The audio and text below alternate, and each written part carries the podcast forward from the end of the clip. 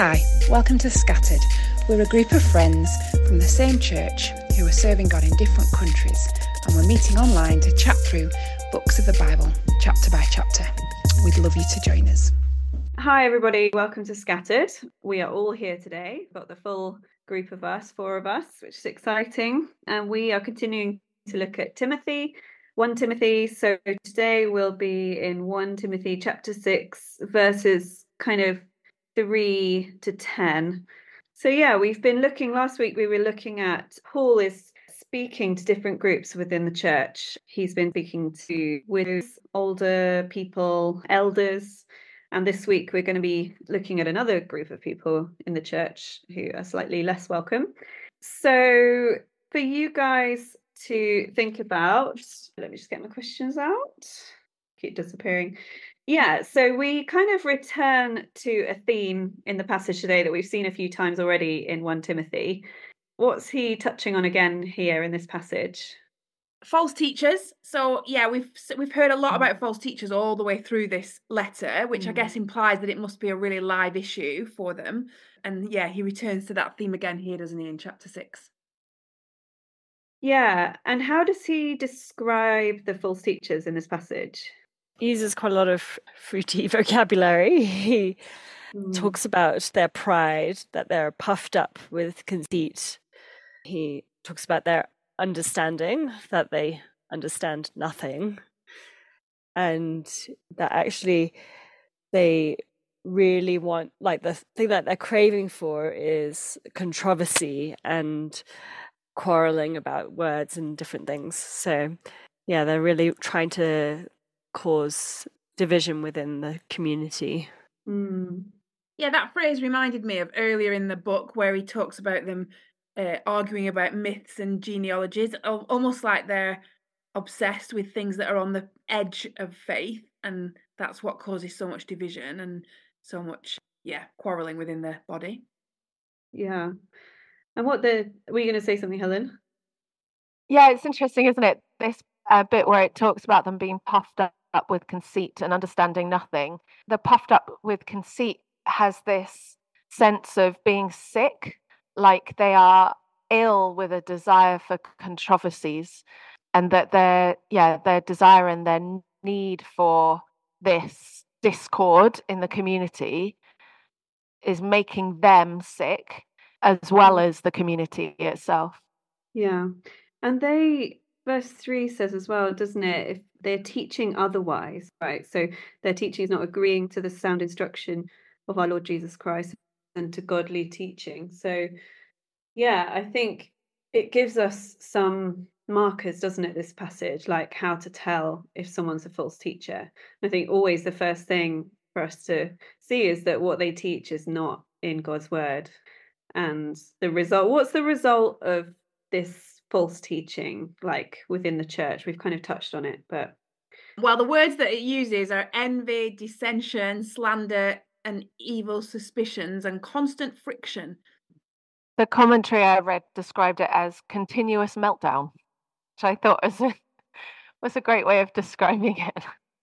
And they're also at that in that verse it says that they're deprived of the truth or destitute of the truth. So they really like if you do sway away from the teaching of and the words of Jesus, then you are lacking the truth and going away from that. Hmm. Yeah, the thing that I thought about a little bit was if your eyes, we sang this morning at Bible time, um, turn your eyes upon Jesus, and if your eyes are fixed on Jesus, then that produces unity, doesn't it? even in a really diverse group of people. But actually, all these mm. consequences are when your eyes are looking at other people. And so you're envious, you're arguing, there's slander. So it's almost like their gaze has moved from being on Jesus to being on themselves and on each other. And that's just a, yeah, like a cauldron of disunity, isn't it? Mm. Yeah. And this word robbed in verse 5, I think that's the, it's interesting in this passage, there's like a theme of poverty and richness or gain and So we're going to kind of touch on that as we go. But what is this financial gain? I mean, what is it in the ESV at the end of verse 5? Because here it says so these people, these false teachers, think that godliness is a means to financial gain. What do you think that actually looks like? And does it say that in the ESV? In the ESV, yeah. it just says it says gain, but it doesn't say hmm. financial mm. gain. Okay, but the implication is, I think, here that it's to do with money, right? Yeah, I think, or material health and wealth, and as a result of people having. So the idea is that your godliness or your faith, if you have more of it, then you have more material health and wealth. Hmm.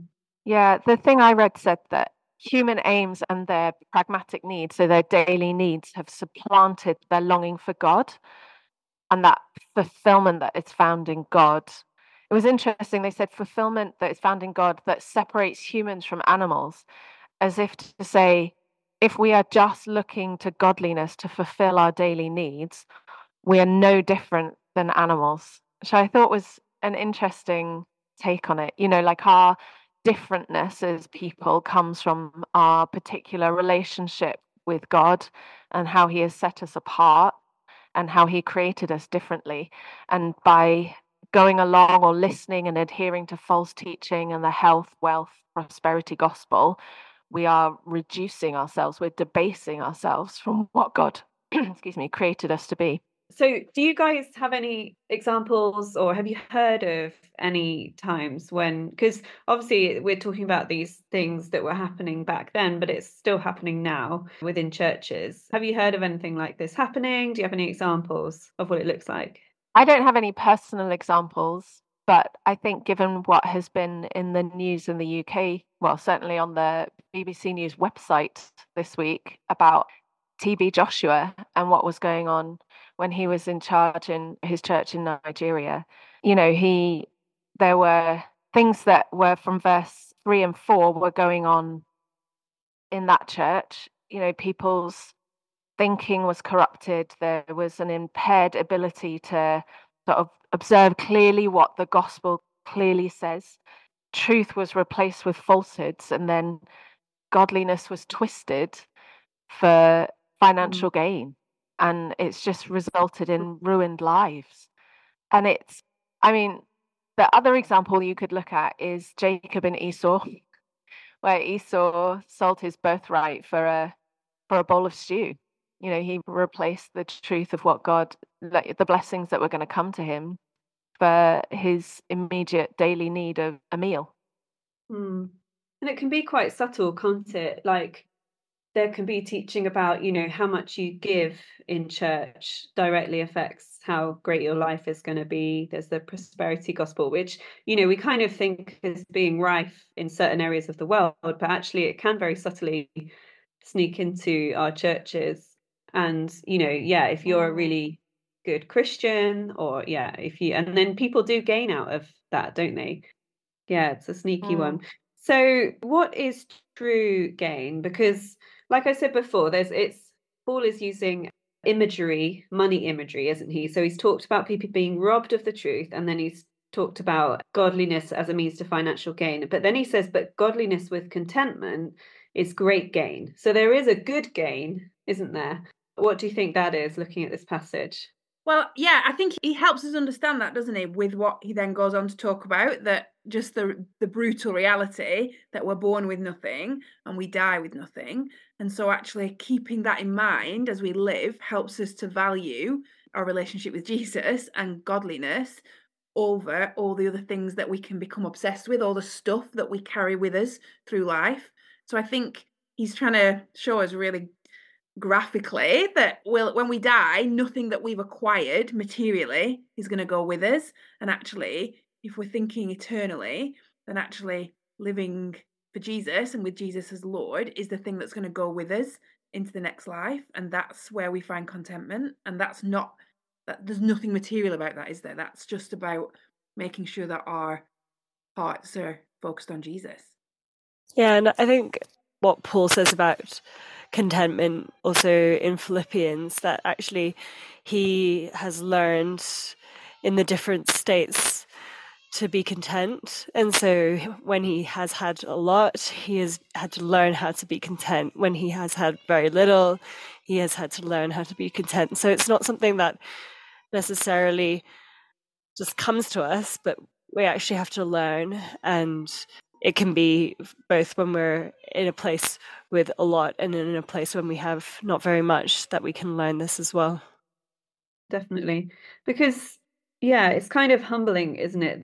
This we we brought nothing into the world and we can take nothing out of it and to find contentment in what we have. I guess it talks here about godliness. And I think we already talked about godliness in 1 Timothy, didn't we? But what do you think? Like, what is the link between godliness and contentment? I think it's quite a hard question to answer in some ways because we're all talking about this from a position of privilege. And so it's easy mm. to read this passage and be like, well, godliness with contentment, there is great gain from godliness, but that only comes when it's combined with contentment with what God has given us. But I think we're talking about this from a real position of privilege. And so it could be thrown at us that it's very easy for us to sit here and say that. Mm. So I guess what I'm saying is how how can we answer that question in a way that is applicable and relevant and encourages all, even when you don't have as much as others? Well, mm. and I hmm. guess the other thing to say, I think that's relevant to that is the Bible doesn't ever teach that you need to be content when you're destitute, does it? You know, the Bible's really proactive in saying we need to look mm. after those that don't have enough. And so Paul's clear here, isn't he? That actually people do need to have food and clothing. And so, yeah, I just think that's important to say that it's not, mm. we're not saying if you've got nothing, you've just got to suck it up and be happy with it. Like there's loads of other places in the Bible where the church is really commanded to make sure it look like we looked at a few weeks ago about widows that the church needs to look after those that don't have enough and aren't able to survive but i guess what this is talking about is being content with enough rather than craving luxury and excess and more and more and more mm.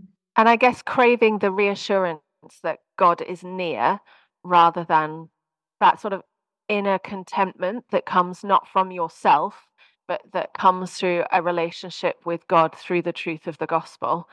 And that reassurance that that God is near, God sees you. And yeah, things are really hard and life is difficult, but God sees you and he knows you and he loves you. And I guess as well, like there's a, there's this idea, especially in the West, that the more I have, the happier I'll be. You know, if I just have this next thing, I'll be happy.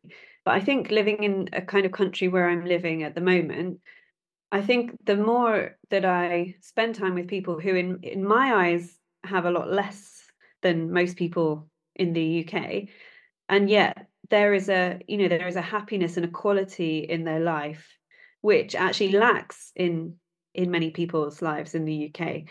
I think really like true true contentment is a really like inner thing, isn't it? And and it can be found. You know, yes, if we've got enough food and clothing, obviously that's really important. But I, you know, and actually, if you look at the rich people in the world, they are often the ones who are the the most unhappy.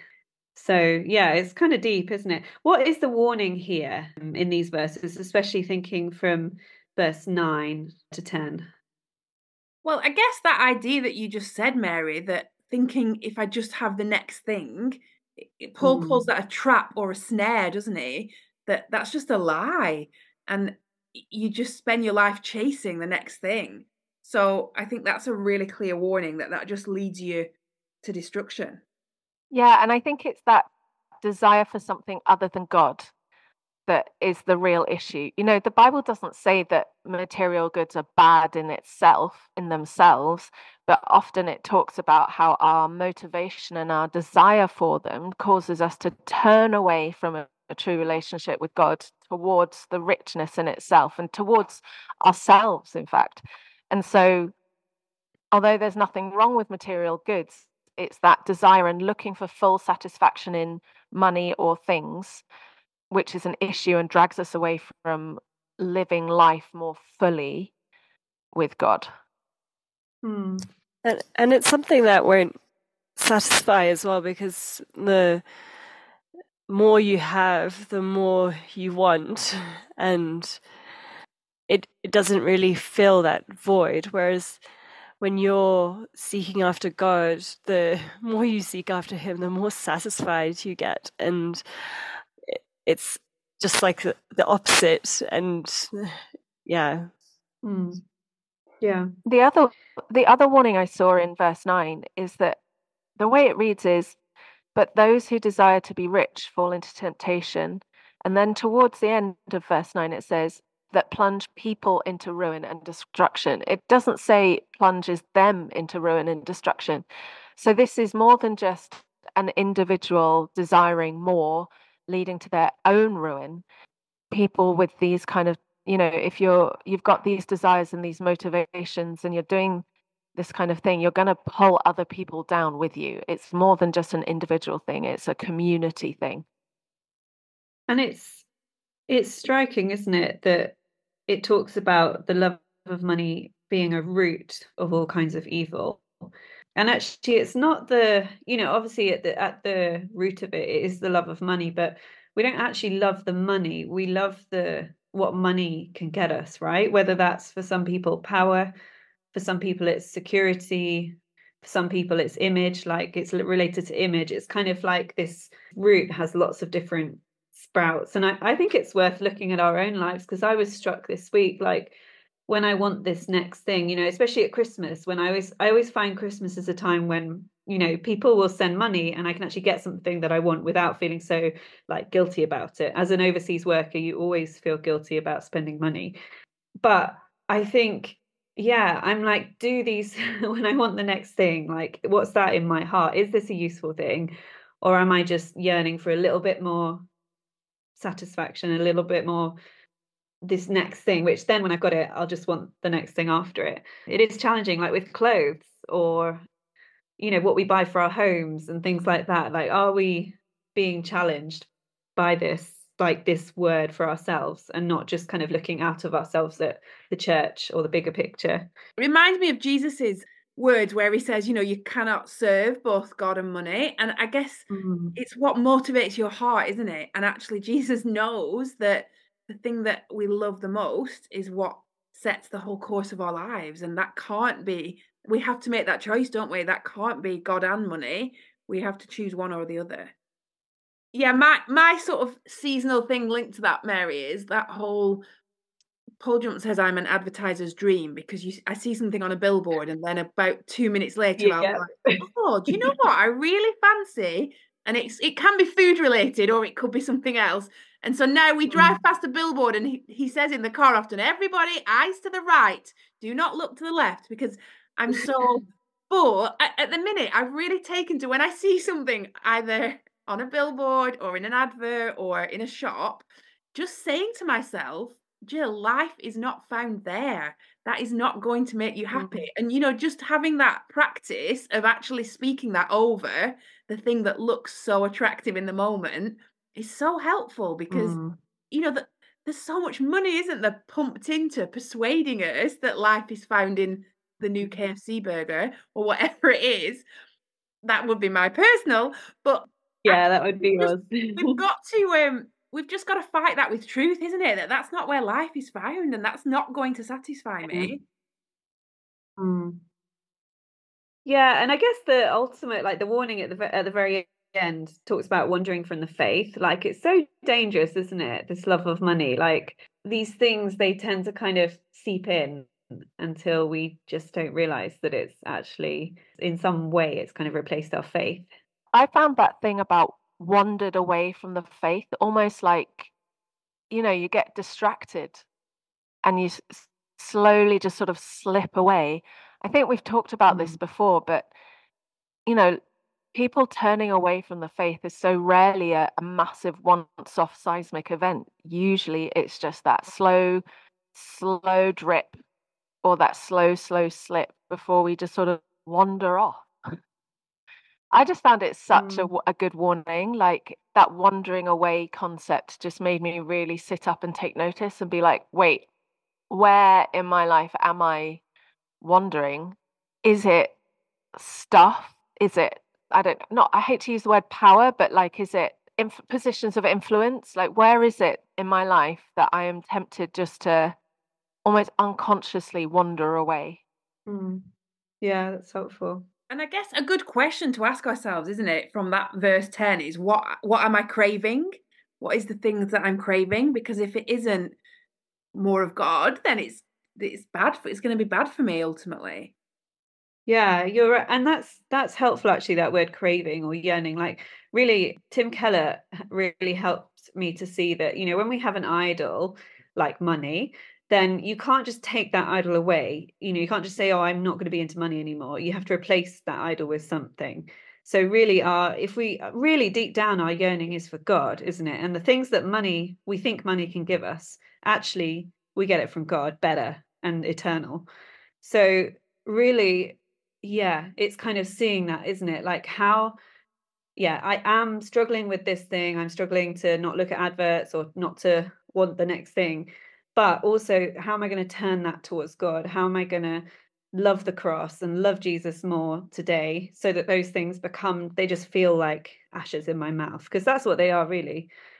They just they're they're nothing compared to him. It's challenging. Did you guys have any other applications from this passage? Or, the, or things that you noticed that were helpful or challenging yeah, I was uh, really struck by that. You know, we brought nothing into the world and we can't carry anything out. And I especially, I was thinking about it because I was looking with my family at Job recently, and Job says similar things when he is in a place with everything taken away.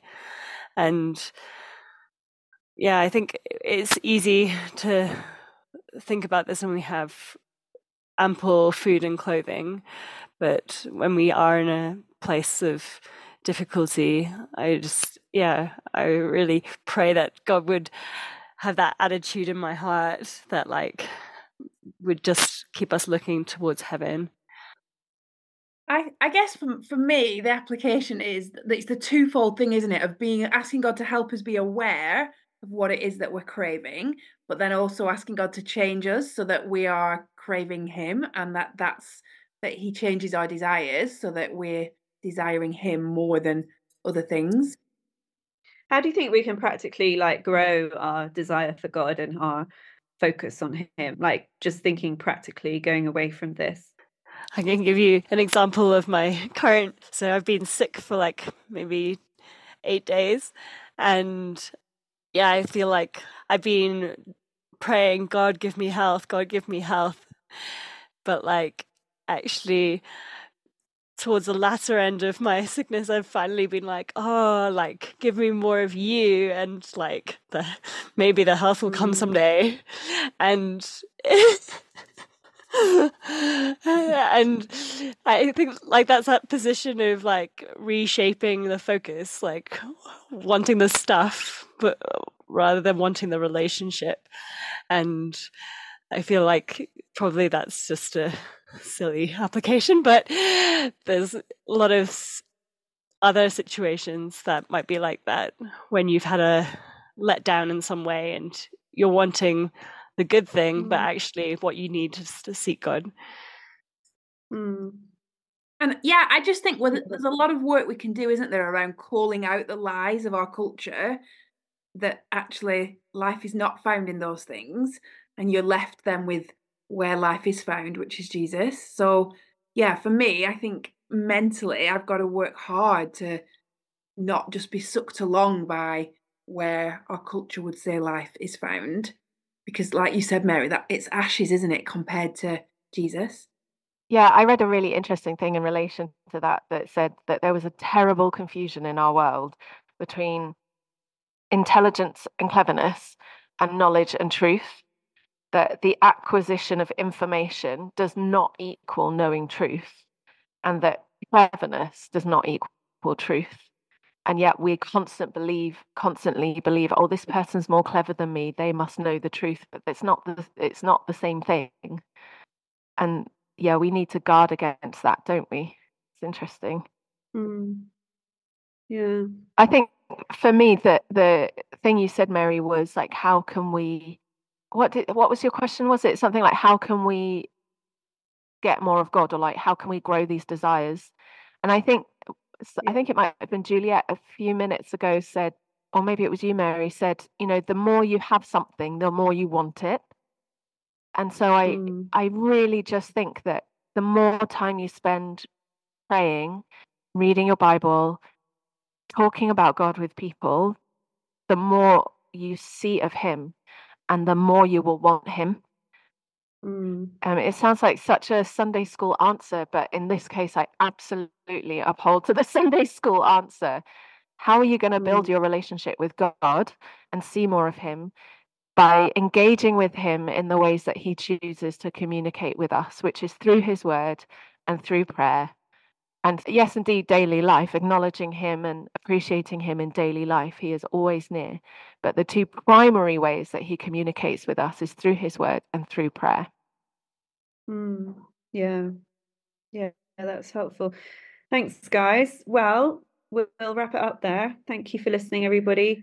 And we'll see you next week for the last bit of 1 Timothy. Is that right? I think, I think we've so. only got like nine verses. Yeah. Cool. See you later. Bye. Bye. Bye. Bye. That was quite a sick bye from Juliet. Bye. Was it? I'll never. I'll be sick forever.